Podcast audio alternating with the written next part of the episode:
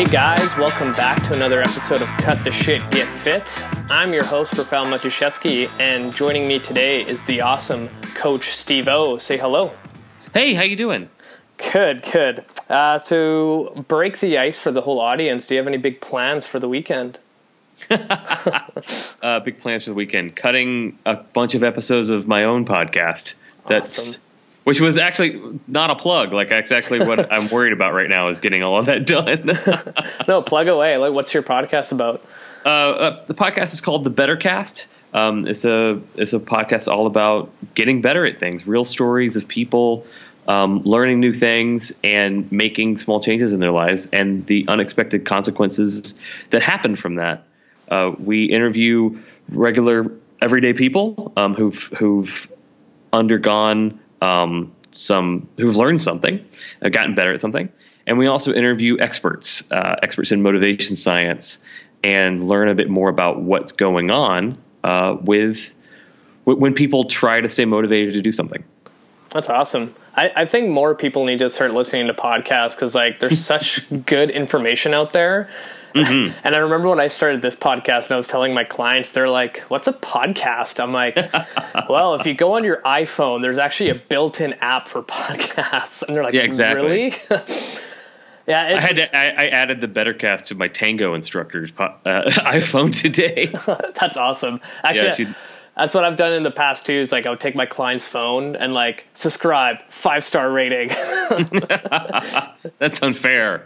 Yeah, that's, that's that's how how dare you game the system like that? Yeah, yeah. But yeah, we um, we record a bunch of episodes all at once and then cut them together, uh, and they are yeah we're we're we're making we're adding to the production more and more. We're we're getting better as we're talking about getting better, and yeah, we're on episode uh, ten, which will come out next Monday, and we're moving up to a one a week schedule, which is. Uh, we're, we're, we're excited about that. So if you're interested in real stories of people getting better at stuff, check it out. Uh, Bettercast on on iTunes. That's awesome. I, I still remember when I recorded my first episode, and sometimes I'll like go back and listen to it. I'm like, oh my god, I'm so awkward. it was just so bad. D- don't listen yeah. to it. I did twelve uh, burner episodes, twelve episodes that I knew I wasn't going to keep and just to get better at the skill of interviewing. Um, and it's I'm really glad I did that because we only we ask people just the same two questions: What is something that you were less good at that you're now you're better at, and how'd you get better at it? And whatever happens after that happens, and that's what we that's what we have. That's awesome. Um, so, for the audience who don't know who you are, can you tell them who you are, what you do, and how did you get into this whole habit thing? Uh, well, I'm Coach Stevo, as you said, uh, and I've been helping people get better at stuff now for over 10 years. And it started as a it started as a journey to help improve myself, as most most people who get into this whole coaching thing uh, do. And uh, I became a I'll skip some steps. I became a personal trainer after years of working on the internet and being a sommelier and uh, Marine Corps officer candidate, a whole bunch of other stuff, and uh, really fell in love with helping people who said who wanted to get better. And my first, but the the real big divergent step for me happened when my my second paying client. Uh, I met her. She she asked if I was a personal trainer, and I said, "Good news! I'm not just hanging around in the gym being creepy. I actually am a personal trainer." Um, and I started. She said she, her doctor said she needed to lose 15 pounds. So I said, "Oh, that's great. It's an easy. That's a totally easy thing. We'll do. We're going to do this, and we're going to do this, and we're going to do this." And she looked at me like I was crazy, or at least just, or at least wasting her time.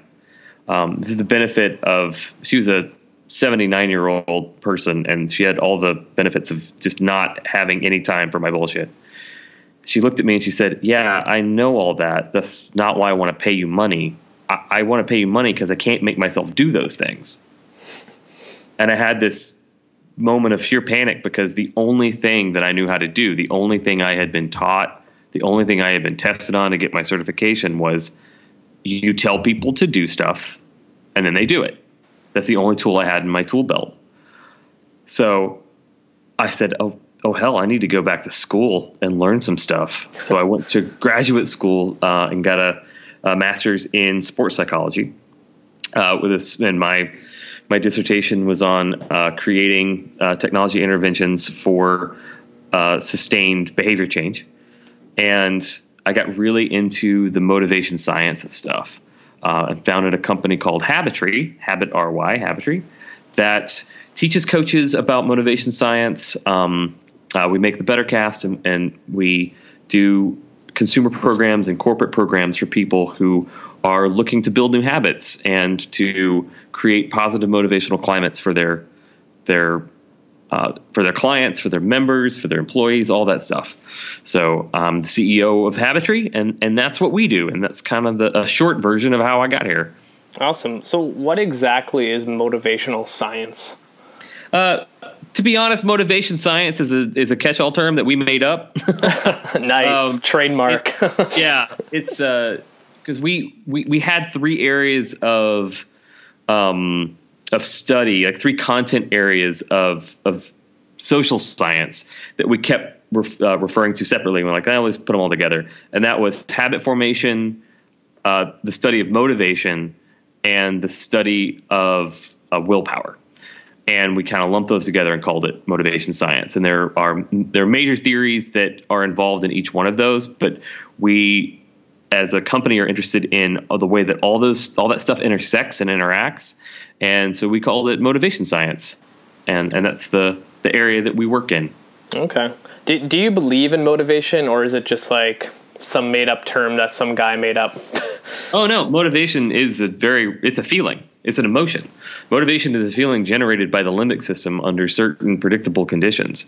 And it's just as real as fear and anger or grief. It's an emotion that uh, our brains have developed as a as a function of evolution to let us know when we are in a safe space to try and experiment and do things.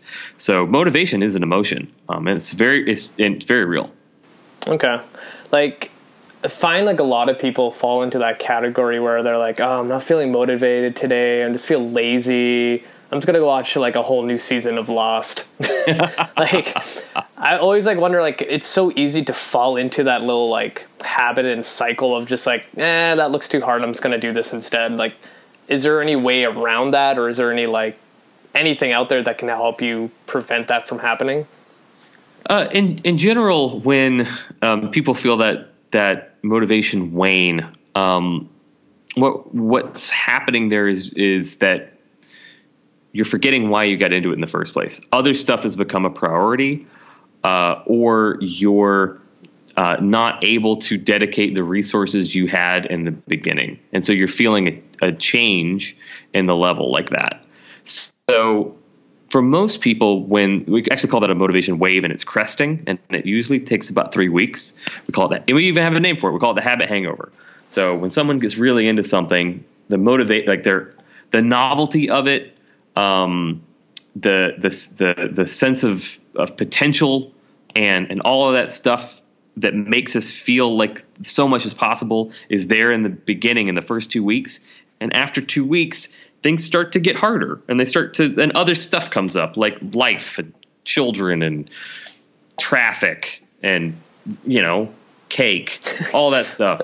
And um, it just starts to kind of chip away at that novelty and chip away at the initial wave and, and we and it crests. So most of the time it's just a simple matter of reorienting. It's just uh, or or, or uh, managing our expectations about what's possible in three weeks and asking ourselves, what is it about this that we like? What is it about this interesting? How can we keep maintaining momentum even if it's at a lower pace? So, when you have a big wave of motivation, doing as much as you can to make things, to change your environment, to make things as easy as possible to maintain that momentum when you don't give a shit anymore is the key to main is to keep, keep to keep going when you're not feeling motivated. So it's one thing to be like, ah, I'm super motivated. I'm gonna be, I'm gonna, uh, you know, diet super hard, and then you go on that diet, and then you, that for like two weeks, and you're like, eh, screw this, and you eat a piece of cake and then you're like, you know what, I'm I'm screwed forever. Uh, I'll never make any of my goals, and then you eat the whole rest of the cake. Um, it's another thing if you say, "Oh, I'm gonna I'm gonna lose some weight." You get super excited. You buy healthy things for your house. You get rid of the stuff that isn't that you does not to eat help you eat in accordance with your goals, and you change your environment so that when the wave crests, one, it's harder to actually get the cake, so it's easier to stay on your diet because you don't actually have the stuff around the house.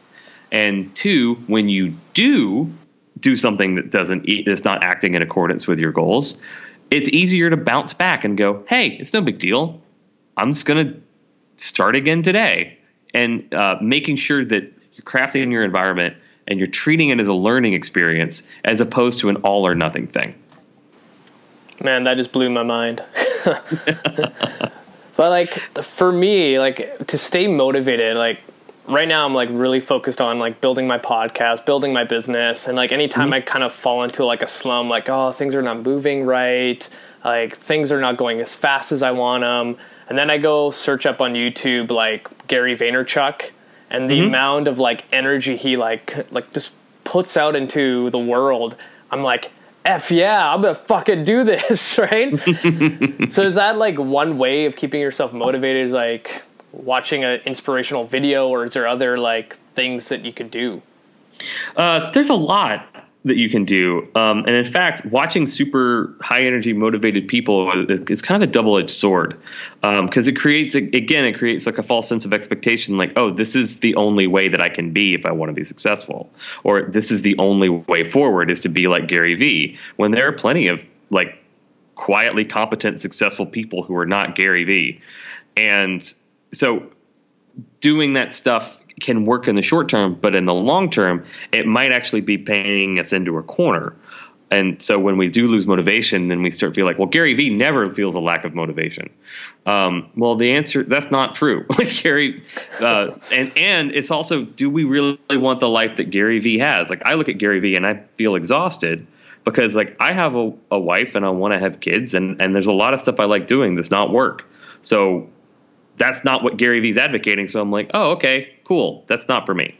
Um, like, like really digging into the why, really digging into what it is about the thing that you want to do and why you want to do it to really understand from a self-awareness standpoint what your values are is the best thing you can do for long-term sustained motivation because then every time you're starting to feel that wane you can look at your look at your life and look at your choices basically when you go do I want this? If the answer is, yeah, I do, but what I really want is a night in and to like watch some watch some Netflix, that you, you then you can you're able to make that decision from a place of strength.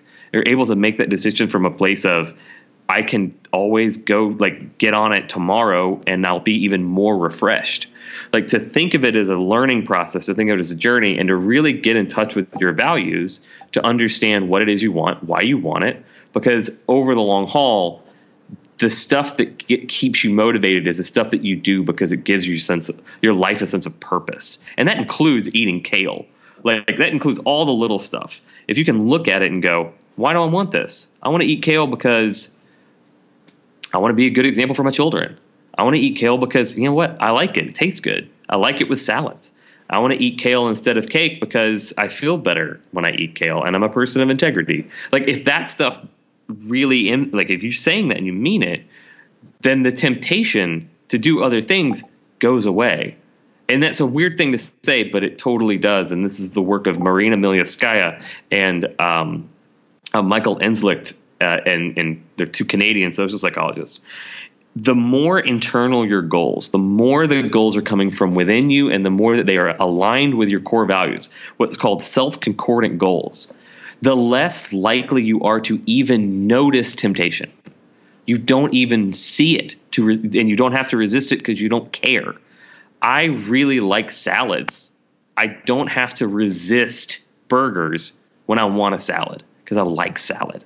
Like and that's the way that most success people who are successfully internalizing behavior change operate. It's because it's aligned with our values, not because we're making ourselves do it.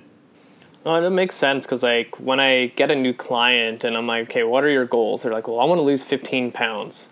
I'm like, well, mm-hmm. well, well, why do you want to lose 15 pounds? She's like, well, I just want to get lighter. I'm like, well, why do you want to get lighter?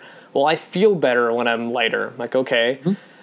And then they kind of, you got to keep peeling those layers until they're like, well, I want to lose a 15 pounds because that's when, before I was married and before I had mm-hmm. kids, mm-hmm. I felt the best. And I'm like, okay, well, your real goal is like, you just want to feel better. So let's mm-hmm. just implement all these little things to get there. Where yeah. sometimes people like, oh, I need motivation to lose weight, so I'm gonna go on Instagram and follow all these like bodybuilders and fitness models and just look at their shirtless selfies every single day. yeah, I call that an, I call Instagram an eating disorder delivery device. Seriously, yeah. Like, yeah. I don't know and, how that helps people. Um, it does in the short term. That's the funny. Like, so motivation is a, a theory called self determination theory. That's the, the like the granddaddy of, of motivation science. It's the the most well established, well proven um, framework we have for understanding why people do what they do. And at its core, one of the central tenets of uh, of SDT is that motivation is multivariate. We do things for lots and lots of reasons, both conscious and subconscious. We don't do anything for any one reason. And the more uh, the longer you do something and, and, and really think about how it's impacting your life, the more you internalize the values of it. But the reality is external reasons. I do this because I want to look good naked. I do this because someone told me to. I do this because I'm getting paid or because I fear being punished. Those work. They work. They're a form of motivation. They just work in the short term. They just it's like writing checks that you can't quite cash yet you you it'll work, but there's a downside later. Um, and that's kind of the way that I think about long like uh, the the guilt and shame and stuff like that is when someone comes to me because they want to lose weight. I never judge the reasons they're telling me. I ne- I go I just start digging a little bit deeper and start asking them more about their experience because it takes about nine to 12 months to really internalize this stuff. It takes like nine to 12 months before you really start to think about those internal deep reasons why we why you do things. So it's a process. It takes time. And the most important factor in it is feeling like you have autonomy, feeling like you can get better at it, and feeling like the people that are helping you actually like you.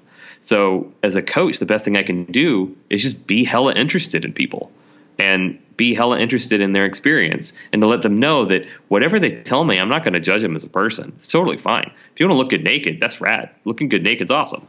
Um, or if you know you really want to make your ex-wife jealous, that's cool. Let's work on that. But I also am going to keep asking about it. I'm going to keep bringing it up because it's a process. There's no such thing as like the goal and then you meet it. It's always, always, always a process of whittling it down, making it more personal, making it more real and genuine. That's just the way humans work. So, what would be like the best strategy to kind of keep motivation going for a long period of time than kind of like the short three to six weeks? hmm Um, first, uh, first, in, in, in this is often such an obvious thing that I forget to say it. Uh, doing it with other people you like whatever it is that you're doing, um, doing it with another small community of people who you who you think are cool or who you like or who you at least think don't judge you. Um, and that can be a coach or it can be your peers, it can be your friends, it can be strangers on the internet. Finding a, finding a tribe of other people who are also trying to do this thing, whatever it is, is absolutely key. Uh, humans are social animals. We evolved in social groups and as like as a matter of reality, people rarely change themselves. However, being with other people changes us all the time without us even noticing it. So if you can spend time with other people who are also working to meet these goals, who are also trying to become better versions of themselves, a lot of this stuff is going to be easy and natural. So finding some other people to keep you inspired and keep you motivated um, by actually interacting with them, not just putting their picture on your wall or looking at them on Instagram. Like people to reflect with, people to be like, here's what I learned. Isn't this cool? And for them to go, that is neat. Here's what I learned. That's absolutely key. We call those intentional communities. So finding your tribe, finding your intentional community, and then uh, beyond that, really taking the time to reflect with those people to ask yourself what we call the two questions: What did I do well today, and what did I learn today? Uh, it can be towards your goals. It can be not. It's, as long as you take the time to reflect on what you're doing and how it's impacting your life. What did I do well today, and what did I learn today? And then finally, uh, setting goals that are process based. So instead of I'm going to lose 15 pounds, a goal that's more like I'm going to show up to the gym three times this week. Something that you have 100% control over, 100% control over, that you can adjust as you learn more about what it is that you want. Something that you can dial in. So we write what are called habit statements. I'm 90 to 100% confident that I will do X when I Y for the next seven days. That I will do X is the trigger and Y is the X is the action, Y is the trigger. I will go to the gym when I wake up for the next seven days. I'm 90% confident. If you can write a statement that, that feels honest, that I'm 90 that you're 90% confident that you can do, that's 100% under your control with other people who are you, that you like, um, and reflect on it. That's the best system I know of for uh, for maintaining motivation, and and not just I'm not just saying that because I invented it. It really is it really is the best way that I know of to to maintain motivation over the long haul. Um, is to find that tribe, set those process goals, and to reflect on your progress. No, like the whole idea of like having a group doing it with you is just huge because mm-hmm. I think the moment I switched from just training private session to semi-private was a mm-hmm. big like tipping point for me because then like the person that you're training and they see the person to the left of them and the right of them they're like oh you're in this too just like me and then they yeah. start talking and they're like they end up not leaving the gym anymore because they're, mm-hmm. they're they're still talking and i was just like man this is like this is it this is what we need mm-hmm. rather than you know having a private session where the client's looking at this trainer like man you got this figured out. You're fit. You eat healthy. I'm like yeah. nothing compared to you. I know. Uh, and it's, it's the funniest thing is like we as coaches forget or we have this illusion that that people are identifying with us. It's like no they're not at all. They think we're some weird like monk person that's got all of life figured out, which is complete and utter bullshit. yeah. But um, getting other getting people with peers because they they they see themselves in those peers. Uh, getting people together like that is huge. Short of that, one of the recommendations that we have for coaches, and I stole this from from my mentor Dan John. I watch him do it all the time. Is telling stories about other people like them. If you can't get uh, if you if, if for some reason group training is not available to you as a coach, just telling your clients stories about other clients with their permission, of course. Um, just telling stories about other people like them is huge because it lets them have a sense of community even when there's no one else there. Yeah, like I love training women because, like, one, they don't really understand how strong they can get. Mm-hmm. And then when I get a new client that's a woman, and I start sharing stories about the other women I train and how strong they can get over consistent effort. And I oh, always yeah. like I always tell them this one story with one client that she's been with me probably five years now.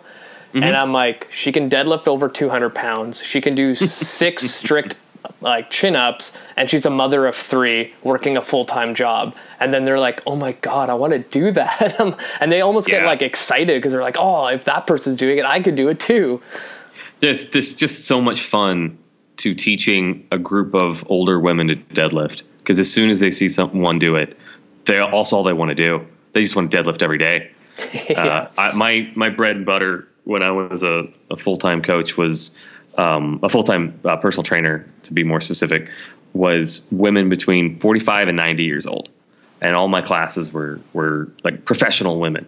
Um, and it was like the, first time you show someone that you tell someone about a deadlift, they're like, "That's no way! I'm absolutely not going to do it."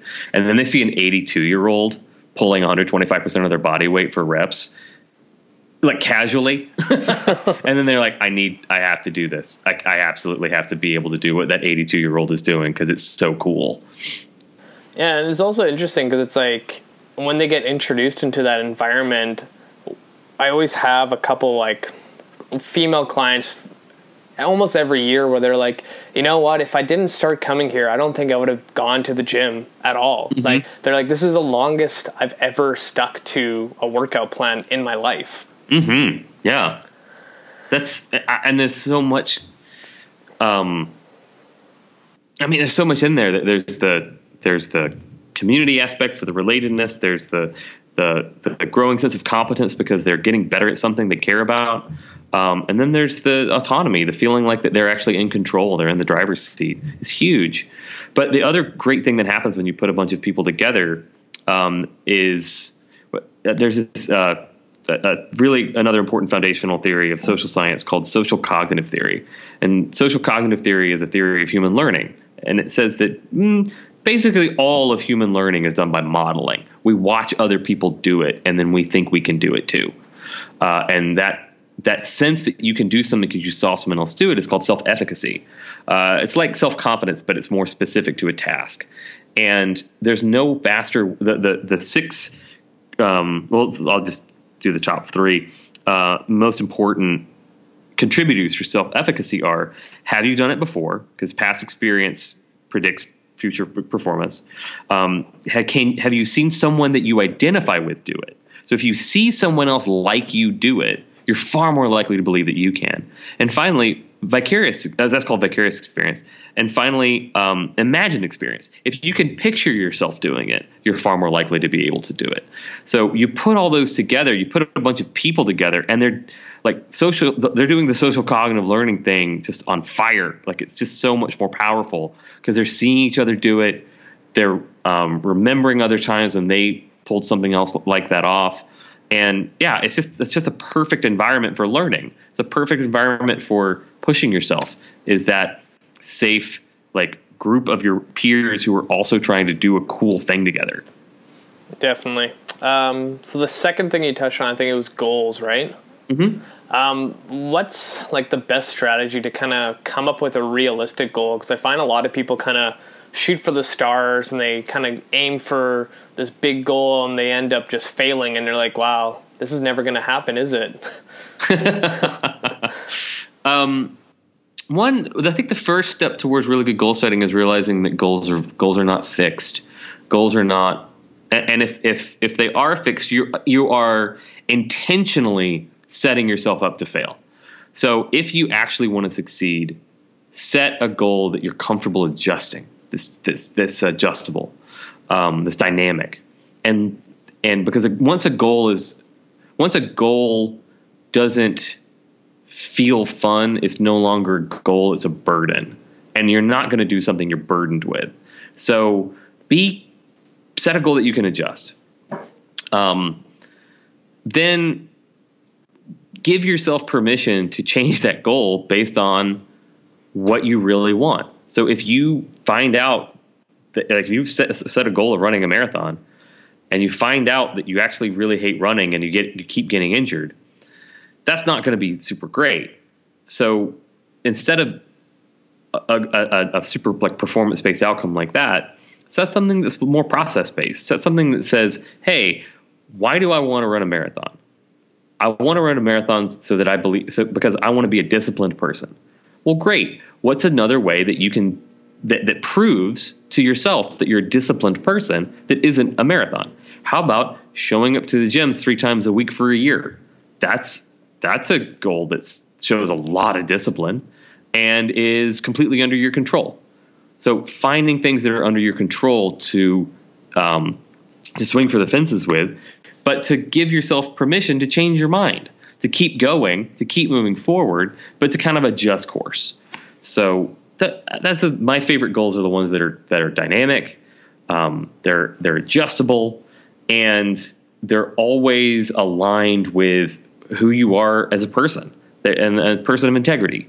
So that's that's my personal advice for goals. There's other acronyms out there, but if you're like smart, specific, measurable, adjustable, realistic, and timed. Like that's a super cool thing. But as long as you do, you're constantly iterating towards being your best self. You're constantly iterating towards doing stuff that you feel is important and that gives your life purpose. You're you're gonna you're gonna find that meeting those goals is gonna get easier and easier. I like that, like the idea of like being able to adjust your goals because sometimes, say, yeah, your goal is to go to the gym three days a week, and mm-hmm. you have that in the back of your head, and you're like, oh my god, I'm trapped. Like I have to do this, and then you almost end up like hating the idea of yeah. going, and you end yeah. up just like, well, fuck this, I'm not doing this anymore. Yeah, that actually has a name. That's called reactance. Uh, It's a psychological term for when you're reacting against feeling controlled. So the, the, the the funny thing is, I mean, you're always if, if you set a goal that's 100 percent under your control, then you're not being controlled. You have control over that entire process. So setting a goal like I want to like I will go to the gym three times, uh, three times a week for the next month. If that feels controlling, then adjust it. Make it two. It's fine. like you can adjust it. Um, the and, and then learn from it and then go, well, what was it about two that was less scary than three? Well, after you've done twice a week for a month, then the next month try three. It'll be a little less scary. You'll have a little more self efficacy. You'll have a past record of, of performance. Um, and it'll snowball. Like it'll keep getting easier and easier and easier. So, yeah, adjustability is huge. Giving yourself permission to to take control over your own goal setting is huge. Yeah, like the next thing I kind of want to jump into is the, whole idea of like creating habits, and mm-hmm. especially now, like in our industry, habits are kind of like king. Why do you feel or know that you know habits are the way to go to be successful in anything in life? Um, because habits are forces of nature; they're going to happen whether you try to whether you try to use them or not. Um, habits are a way that, uh, or an evolutionary mechanism in the brain to outsource thinking. Uh, a habit is a subconscious loop that your brain does so it doesn't have to spend precious calories and time thinking all the time. So if I wake up um, and I have a tooth and, my toothbrush is always in the same place, and I never have to think about grabbing my toothbrush and brushing my teeth, then it's far more e- it's far easier to brush my teeth. I don't even have to think about it. It doesn't take any time. It's super fast, and I can think about other stuff. If uh, the toothbrush is always in a different place, then I'm not going to really be making a habit. I'm always going to having to find the toothbrush to remember to brush my teeth, and it's really hard. So the brain develops these little loops to to to make new habits easier if we didn't have this, then it would be impossible to drive a car because it's such a complicated like act that we would never be able to learn how to do it. Um, somewhere between 45 and 55 percent of daily human decision making is habitual. That's how frequently we're using habits to make decisions. So this is going to happen whether we try to exploit it or not. So why not try to use that force to our advantage? Um, that's why habit formation and trying to use our like outsource decision making to our environment is so cool is because it doesn't cost anything. It doesn't. It's fast.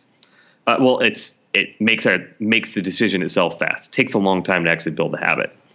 Yeah, that. So I was gonna say that car uh, example you gave is like so mm-hmm. true because there's times where I'll be driving and I get to the destination. I'm like, I don't even remember how I drove here. Totally. And you're like, that's kind of scary. Like if you're not really paying attention and you're just driving along. Mm-hmm. Yeah. That I mean that's and there's oh, so much thing so much in our life that are like that are complicated behaviors that are a result of a of an amalgam of intention and habit. Like that's our whole lives. So a habit by definition has to be subconscious. And what we're trying to do is essentially arrange our environment to program our subconscious mind. And when we are extremely motivated or when we're having those waves of motivation, it's the perfect time to put in the initial effort required to do that. Uh, Dan John actually calls these shark bite habits. You do it once and it takes care of it, and then you don't have to think about it again. Um, it's just like a big old bite out of the problem. But I think the reason that they're, I mean, that's the reason I think they're so awesome. The common mistakes that I see people making with it are not uh, not thinking not thinking it through in a consistent way about how to actually make the triggers work. Because the key to a habit is it has to be triggered by something in your environment. Um, you're either your social environment or your physical environment. It, you can't. Tr- it's not a habit if you have to keep trying to remember it. That's not going to work. You have to make it automatic. So, a great example of a way to build a habit to make the good decisions just a little bit easier is putting out your gym clothes. Putting out your gym clothes at night so that they're really easy to get in the morning. That's that's like something your grandmother would tell you to do, but that's exactly why it would work. Like this is stuff is really old. This stuff these these these suggestions are as old as time. Like making little like making little changes to your environment to make things easier for yourself. And the little addition that we added habitry is a little moment of reflection at the end of the day to check to see if the habit was getting easier or not. So instead of just putting your shoes out, putting your clothes out, and then never thinking about it again, take the time at the end of the day to say, hey, did that thing that I did work or not work? Did it make it easier? Well, how did it make my life easier? Is there anything I can do to make it a little better? So reflect on the way that you're actually trying to change your environment to see if you can iterate and make it a little better every day. Yeah, like what I did uh, recently, like I've been reading a lot about like meditation. I'm like, yeah, I gotta start doing it. Like I gotta mm-hmm. get on it, but it never happened. And I'm like, okay, what can I do to like set myself up for success? So I was like, okay, first thing in the morning is probably gonna be the easiest for me. And then I'm like, I'm gonna set it in a reminder that'll go off right at like 5:10 in the morning Mm-hmm. And because I'm at that time, I'm like on my phone, like just scrolling through Facebook mindlessly. Yeah. And I'm like, I might as well just get an app. And like you search up an app. There's so many different meditation apps, and I downloaded one, and it actually like worked for me. And I was able to do 30 days straight of just five minutes of meditation because I have an app on my phone rather than like, okay, I'm gonna go sit down in my chair, close my mm-hmm. eyes, and breathe. Mm-hmm. And and the important thing to note is that it's going to be different for everyone. If there was a magic app that taught all this stuff, it would be the best selling app in the world.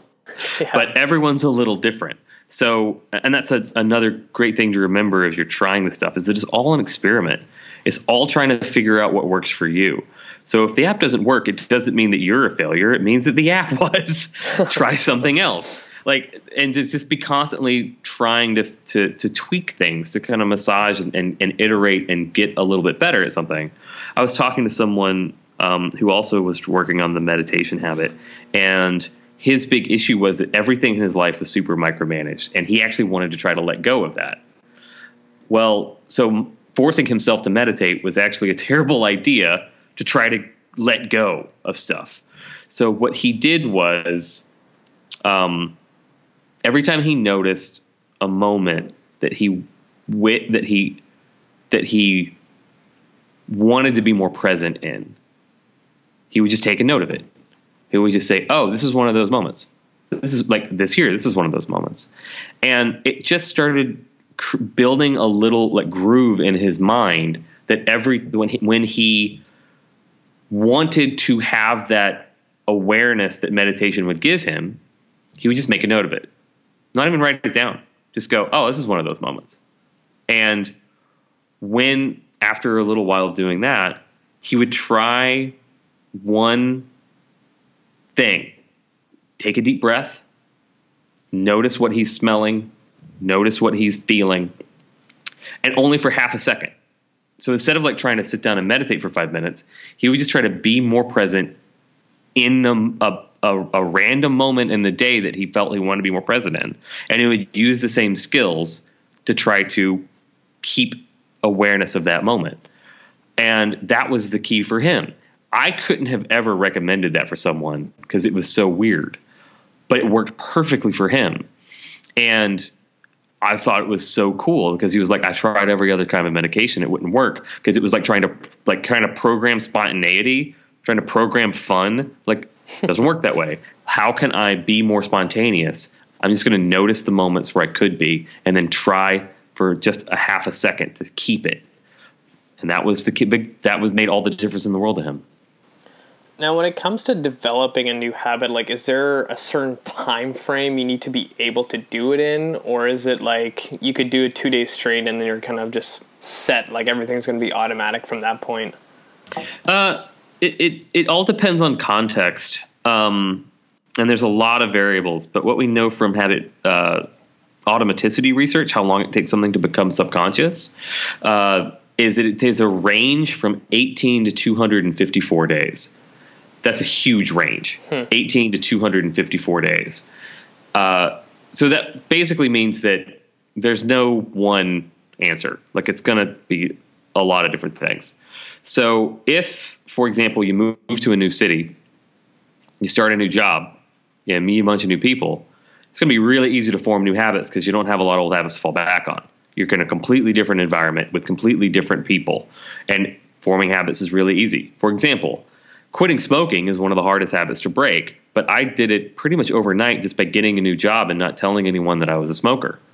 I didn't have smoke breaks with people that I smoked with to like keep reminding me that I to, to go smoke.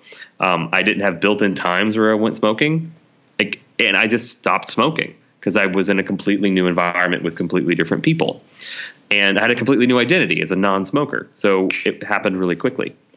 Um, that's really rare. It's a really rare time in someone's life when that happens. What we're left with, most of us, is trying to change things and while we also have old habits that are kicking around in there. And for that kind of stuff, that 18 to 254 range is pretty applicable. Uh, but the only thing that matters is putting in the reps in consistent context. So missing a few days, actually from the, the same researcher who stu- who found uh, habit automaticity time frame, she found that missing a few days doesn't actually hurt.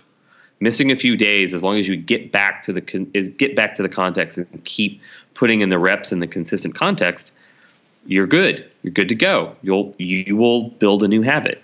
What matters most is being consistent. So it's not so if you want to work out, if you want to build make the habits of working out, doing it at the same times, doing it at the same time in your schedule, going to the same place, taking the same route, like being consistent with all, all, the stuff around the behavior you want to do, keeping the triggers the same, um, putting your clothes out at night, doing it at the same time, doing it at the same part of your schedule. Like just try to be consistent with the with your environment, and it'll work out uh, if you just keep putting in the reps. Yeah, I find if you like, I tell that to every client. I'm like, they ask me, "What's the key to success?" I'm like, consistency, honestly, because. Yeah yeah. I remember when I was doing uh, this whole like 30 day meditation challenge for myself, and it was like day 20, 21 or something like that. And I woke up and I walked the dog first rather than meditating. And like halfway through my walk with my dog, I was like, oh shit. I need mm-hmm. to I need to get back to get home and do my meditation, and mm-hmm. I just like and I was like, oh, I guess it's a habit now because like I feel like I'm I'm missing something in my life that is almost so automatic. Kind of mm-hmm. like the same idea like if you forget to brush your teeth in the morning and you're off driving to work and you realize it you're like oh my god i need to brush yeah. my teeth. Yeah. Totally. Um, the things to watch out for in that in that time are when you the environment changes. So if you travel or you have house guests anything that disturbs your environment you'll probably notice you'll forget to like you'll actually forget to meditate. It won't you won't even notice it's happening until you're later you realize it. So weird example.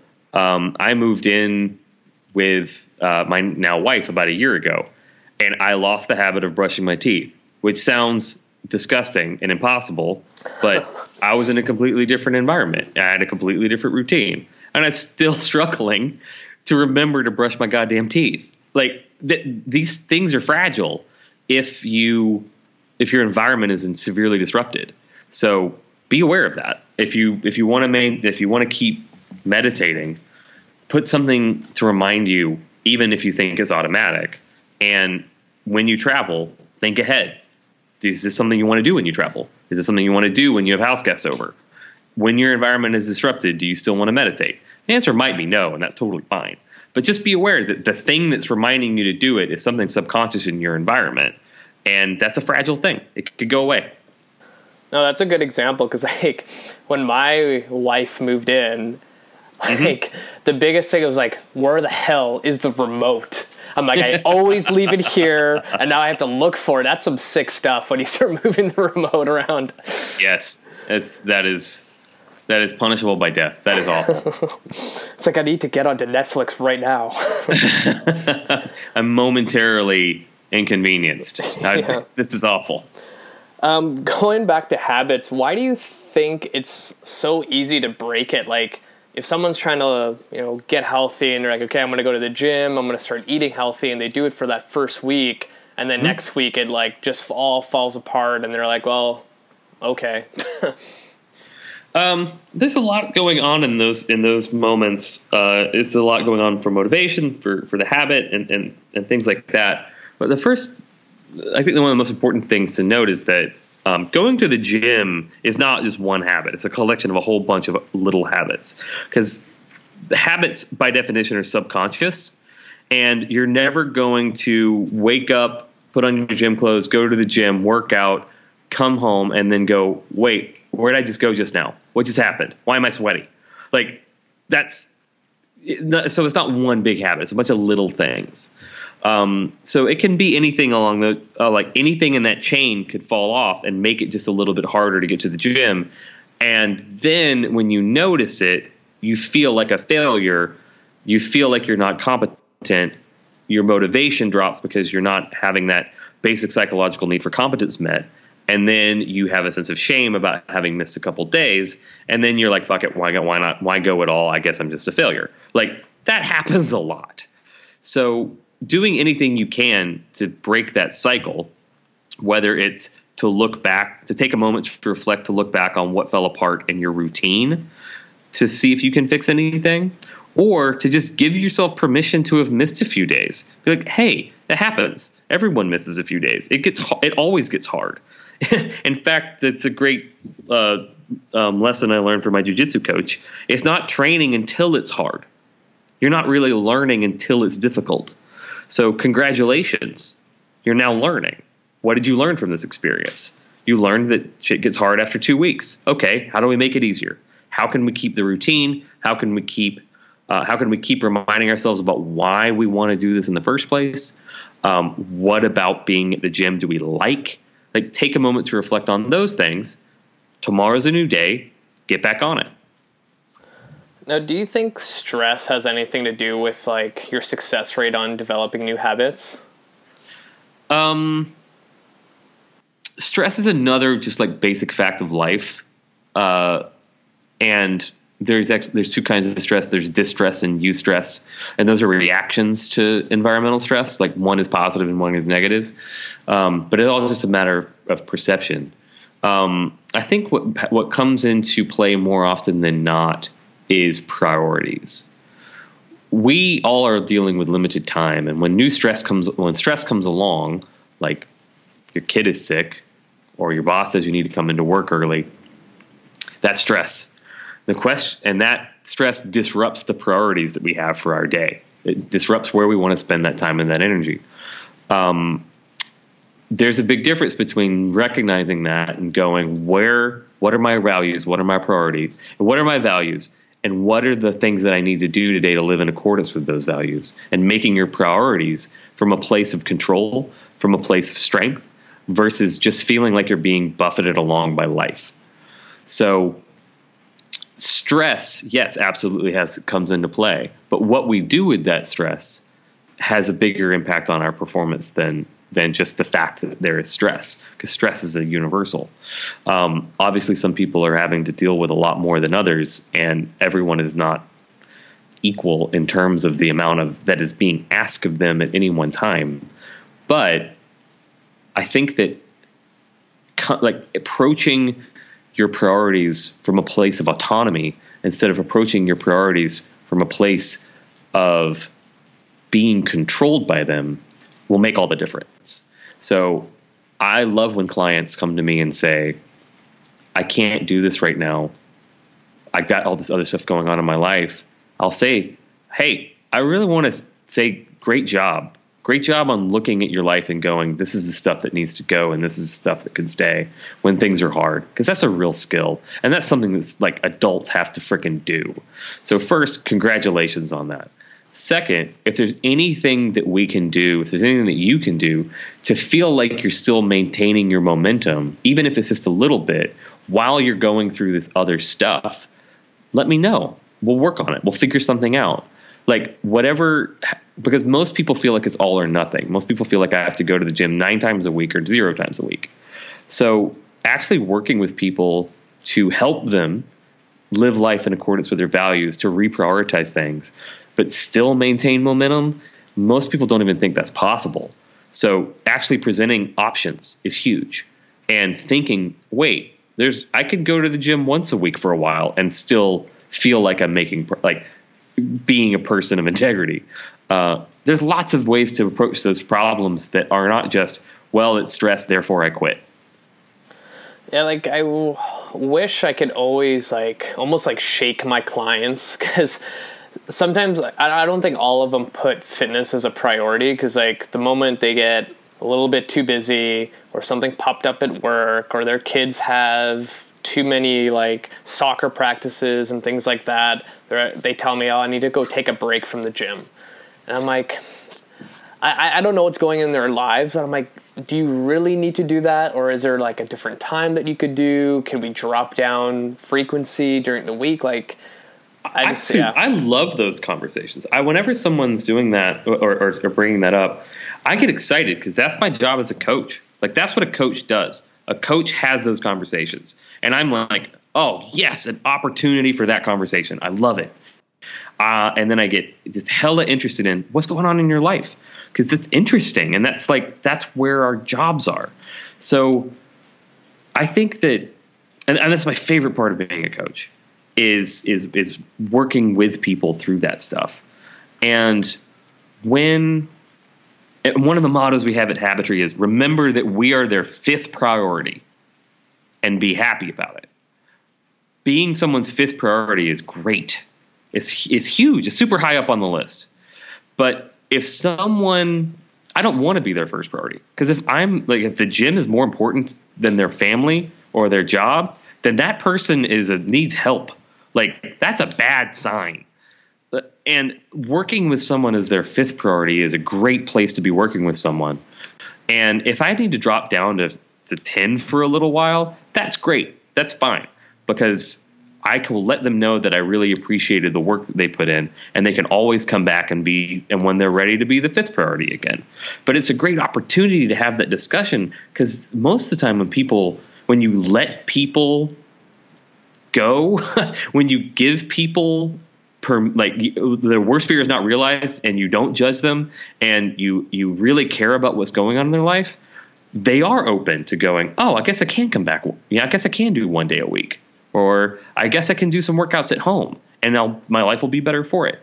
So I love that stuff. That's my favorite kind of conversations to have with clients are the conversations where they think they're about to be judged, but then I actually, I'm actually so interested in their lives that I, I don't judge them and want to help more do you ever have clients that kind of you know when they say they want to take a break and you kind of start asking all the questions to kind of figure out why they're saying that but they keep mm-hmm. kind of giving you almost more excuses and you're like you're still not giving me what i want yeah all the yeah. time yeah um and, and, but that's one of the one of my, my my personal slogans is i've never lost a client i just have a bunch taking a break uh i never never they've never quit in my mind. They're always, um, and they're never a quitter in my mind.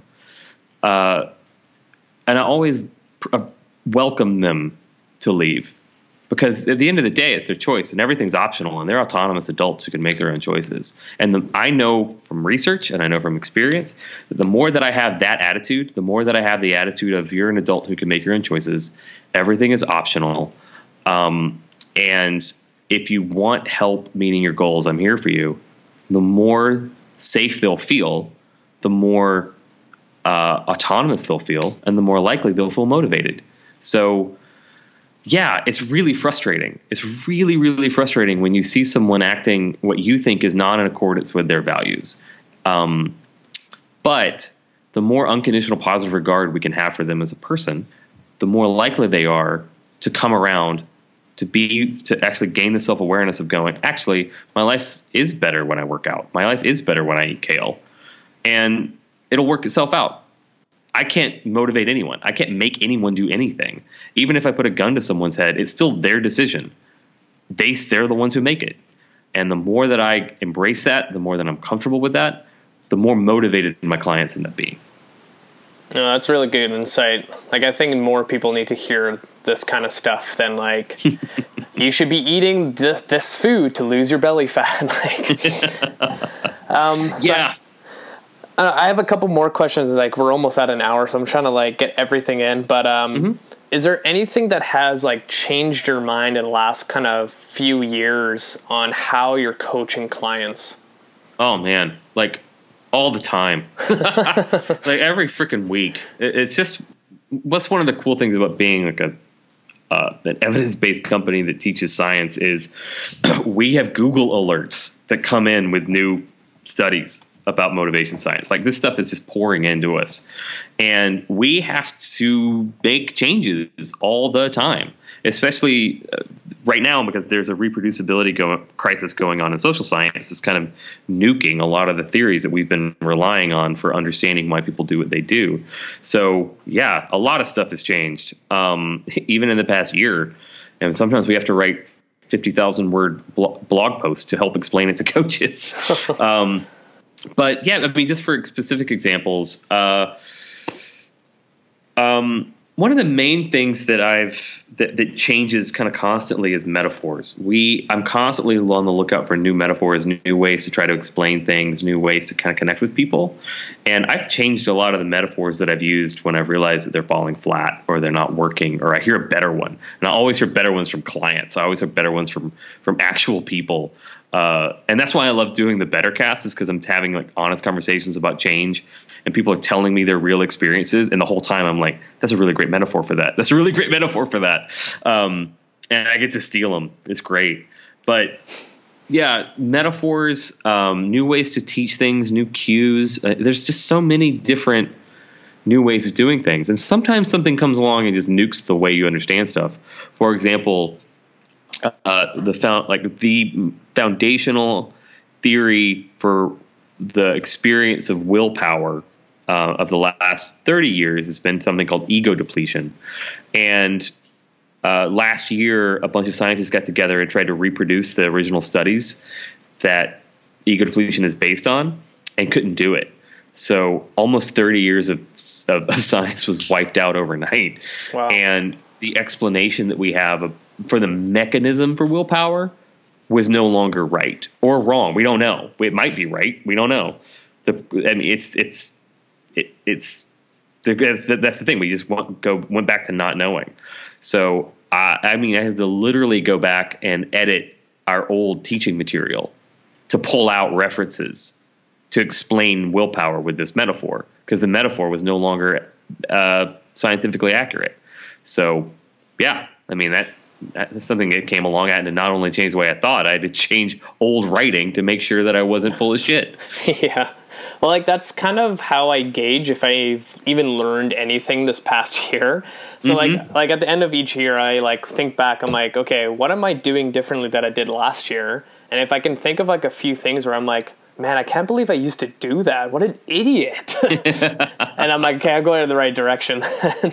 yeah, exactly. And one of the cool things about uh, about hanging out with people who've been doing whatever you're doing for a really long time, um, it, wisdom.